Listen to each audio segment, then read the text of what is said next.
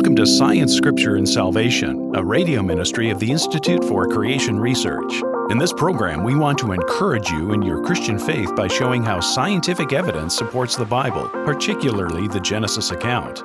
The book of Genesis lays the foundation for all matters addressed in the rest of the Bible the nature of God, His sovereignty in creation, man's purpose, sin, marriage, family, and why we need a Savior are all introduced and explained in Genesis. When we see that the first and most foundational book of the Bible can be trusted in all matters, including science, it builds confidence in the rest of the inspired Word all the way to Revelation. Joining us on today's show is Dr. Tim Clarey, geologist and research associate with the Institute for Creation Research. Here's Dr. Clarey. Today, we're going to be talking about something a little bit different than some of the other talks I've given for this program. We're going to talk about the Chicxulub impact site in Yucatan, Mexico. This is claimed by the secular world to be the smoking gun, or the site where the asteroid hit that wiped out the dinosaurs. And so, almost every TV show you watch, every movie you watch now, we'll talk about this asteroid that wiped out the dinosaurs. And the Chicxulub site in the northern part of the Yucatan Peninsula is supposedly that site. So I kind of like to think of this as a smoky gun, or is it just smoke? And we're going to look at the facts and the evidence and pro and con, and then we'll conclude with some sort of a summary that there really isn't that strong of evidence for an asteroid impact, at least a major impact that hit at the Yucatan. Uh, but the secular world needs a story. They need to come up with some sort of a story because they reject the Word of God. The secular world rejects the history of the Bible, that there was a flood. They reject that God created everything to reproduce in their own image. And so, because they reject that, they need a story to explain why did dinosaurs go extinct? Why are these great creatures out there? Huge animals, over 100 feet long in some cases, and small ones, little ones, everything in between. Why did they go extinct? Why did they just suddenly disappear in the rocks? Because they refused to believe there was a flood. We'll examine the secular story of this great mystery of the dinosaur extinction. And one of the most popular ideas, of course, is this asteroid idea. So we're going to examine the story in some detail. The story goes that an asteroid about three to five miles wide hits this area of the Yucatan Peninsula at a time period back 66 million years ago. That's what you'll see in the books and the newspapers and the TV shows and the movies. So a three to five mile wide asteroid strikes the Yucatan 66 million years ago and caused a global catastrophic event. One of the things that they claim this would cause would be acid rain. That nitric acid would be formed, sulfuric acid would be formed because they hit an area that had anhydrite in it, and anhydrite has sulfur in it. So they infer that all these different acids would go up in the atmosphere and come down as acid rain, which would affect the plants and possibly kill off the algae even in the oceans. And they also infer that there were big wildfires that would be set up spontaneously from the heat from this impact. So you have wildfires all over, and they go around, they look for areas where they think they found charcoal evidence at this boundary. They infer that there was dust and aerosols that would go up in the atmosphere for over a year or more, soot and ash disrupting the food chain, similar to the acid rain, by just blocking out the sun, possibly even cooling the earth for a few years, just like we see major volcanoes do today. The fourth thing they infer is there was, would be some sort of ozone destruction for several years, as the chloride ions and bromide ions were shot up into the air. They were produced from vaporized projectile that hit the Earth, this, this asteroid that hit. They also infer there would have been greenhouse gases, which would have done the opposite to the dust cloud, actually caused warming after the dust settled. A few years later, there would have been global warming going on because the water and the CO2 projected into the atmosphere from the impact of the asteroid hitting kind of an area between land and water. They even infer there might have been a 1 to 1.5 degrees Celsius increase in the global temperatures. They also even assumed that there were tsunamis that went across the entire Gulf of Mexico where this hit and sent ejecta, as they call it, material out for hundreds of miles in all directions across the Caribbean. And this ejecta went 180 miles inland, even on the Gulf Coast of the United States and up in Texas. So they find evidence of tsunamis, or at least conglomerates, that they claim are tsunamis from the impact. And lastly, they say the recovery from this asteroid would have lasted for hundreds of years. The food chain would have been totally disrupted by all the acid rain, the dust, the aerosols, the wildfires, the greenhouse gases, the tsunamis, would have caused major destruction to the beginning of the food chain, the algae, the plants, and those plants would have impacted the dinosaurs and the insects and everything about the plants that are needed to, to reproduce would have all been in total disarray, which ultimately would have caused the destruction of the dinosaurs. Other secular paleontologists dispute this claim, however. They look at the rocks and they see there isn't a sudden extinction of dinosaurs. Their rocks in Montana, for example, show a gradual extinction. Dinosaurs become less and less in the rocks as they go upward towards the so called KT or KPG boundary, which stands for Cretaceous Tertiary or Cretaceous Paleogene. Others have also shown that the impact, if there was an impact, that impact breccia actually occurred prior to the end of the KT, maybe even 300,000 years in their mindset before that. And they also claim that the impact would have killed everything. All these effects that we discussed would have killed off every animal, every plant pretty much on Earth, and the Earth would have had to start from scratch again. So their argument is why did it just kill the dinosaurs? Why did it just kill off selected species of animals, selected reptiles, selected amphibians? It didn't impact all the mammals, but it impacted some. It didn't even impact the frogs. Frogs living in these little ponds would have been very susceptible to acid rain coming down on them and killed them, but yet the frogs passed right through this boundary.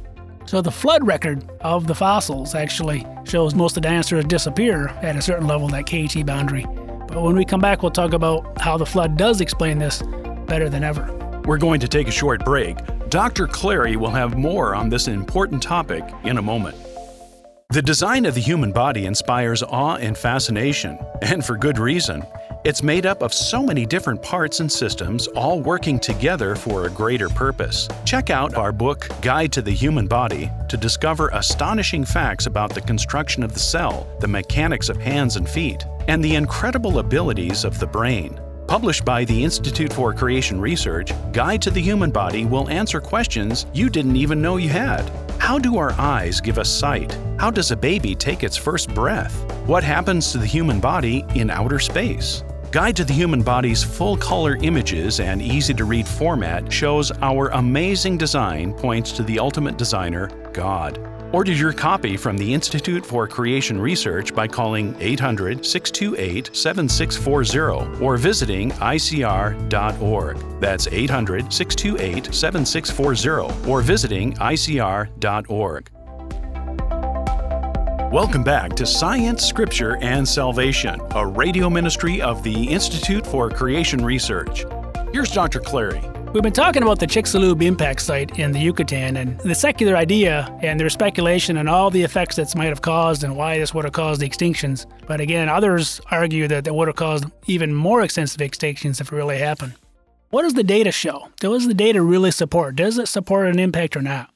And primarily, this so called smoking gun, the site in the Yucatan, was identified on a semicircular gravity anomaly. So, gravity anomalies are formed by differences in density of the rock below. And so you can see a semicircular shape on the maps when you look at the gravity across this area, but it doesn't show a complete circle. It shows a high in the center and then kind of a surrounding low gravity, and then you go off to the, the normal rocks around the Yucatan. But there's a few issues here that we find when you look at the data. When you examine all the wells that were drilled into this so-called crater, and you examine all the cores that they pulled out, and looked at the seismic, we see that there's a lack of iridium. One of the things that people started looking for this smoking gun was they found a layer of iridium that's enriched in iridium, which is a rare earth element that presumably is found only in asteroids that hits the Earth. But yet, other scientists find iridium is produced commonly from volcanic eruptions. So iridium itself doesn't prove there was an impact from a asteroid. Iridium could be from volcanic activity just as well. But they found iridium in an area of Italy called Gubbio, Italy in 1980, and since that time they started looking for where could an asteroid have hit to produce that iridium. And they also found evidence in the rock layers near the KT boundary or KPG boundary of shock quartz, things called PDFs. And these are the planar deformation features and they found evidence of the quartz actually has several different planar deformation features indicating that it was under high pressure or some sort of a shock pressure system that produced this. But again, volcanoes like the Toba caldera in Indonesia have produced shock quartz from just the volcanic eruptions with over 11 PDFs in one sample. So just because you find PDFs or shock quartz doesn't mean it was from the impact as well. There's also the lack of many high pressure minerals that should be there and are found in other impacts like coesite and stishovite. These are high pressure versions of quartz that are not even found at the Chicxulub site. Remember, the Chicxulub site is supposed to be one of the biggest, if not the biggest, impact that ever hit the Earth. But yet we don't see some of the minerals that we find under other smaller impacts at this particular site. We also see a little pseudotachelite.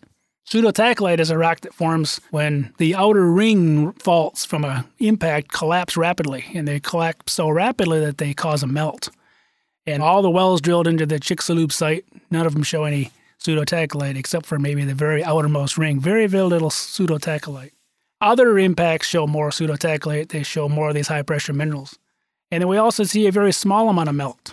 The more they drill, the less melt there seems to be. All the models of the impact should show melt that's up to maybe two miles thick. But yet they find melt only a few hundred yards thick. 100 yards thick to 300 yards is the thickest they found. All the indicators of all their computer models from an impact the size that they claim shows tremendous amounts of melt, but yet it's not there. They have unfounded claims of a peak ring. Rock is supposed to shot out of the middle and spread out over the sides, almost in a mushroom shape. Yet they drilled in the most recent well was drilled this last summer in 2016, and they found 500 meters of granite, 500 yards or so of granite. And so it appears they just hit an uplift, an uplifted basement uplift, like a little small mountain range under the earth. Likely just an uplift and not really part of a peak ring.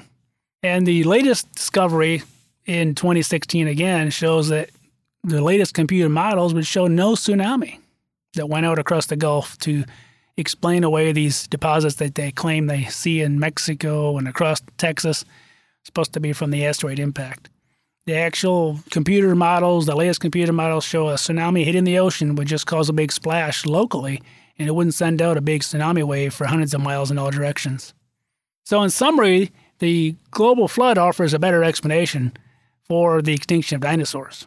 Chicxulub may not even have been an actual impact. And if it was an impact, it was probably much smaller than we make it out to me. It may just have been an intrusive igneous feature, which is what it was interpreted as prior to the 1980s. They recognized it was just magma that came up in that area. Some melt came through and cooled in the rocks. Gravity, the semicircular gravity anomaly, may just be a consequence of the overlap of the shallow basin they identified that runs to the northeast and a deep basement uplift that they drilled into with that well hitting that granite that runs to the northwest. And those two overlap like two heel prints, and that kind of would give you a semicircular shape. The Chicxulub site is the iconic secular story for the extinction of dinosaurs because they refuse to believe the historical account of the Bible that there was a flood. God preserved all air breathing life on the ark. Any extinction happened after the flood. Thank you for joining us on Science, Scripture, and Salvation, a radio ministry of the Institute for Creation Research. That's all the time we have for our program today, but we would love to connect with you through our website at icr.org. For over 45 years, ICR has equipped believers with evidence of the Bible's accuracy and authority by showing how science supports the Genesis creation account. Our scientists research the evidence for creation and communicate their findings through books, articles, DVD series, and conferences. Please visit our website at icr.org for more information about the latest scientific discoveries, to subscribe to our free magazine and devotional, and to locate our next creation conference at a venue near you. All of this and more at icr.org. If you've enjoyed this podcast, subscribe to Science, Scripture, and Salvation on iTunes. Also, do us a favor and rate and review the show so that more listeners can find us. Thanks for listening, and God bless.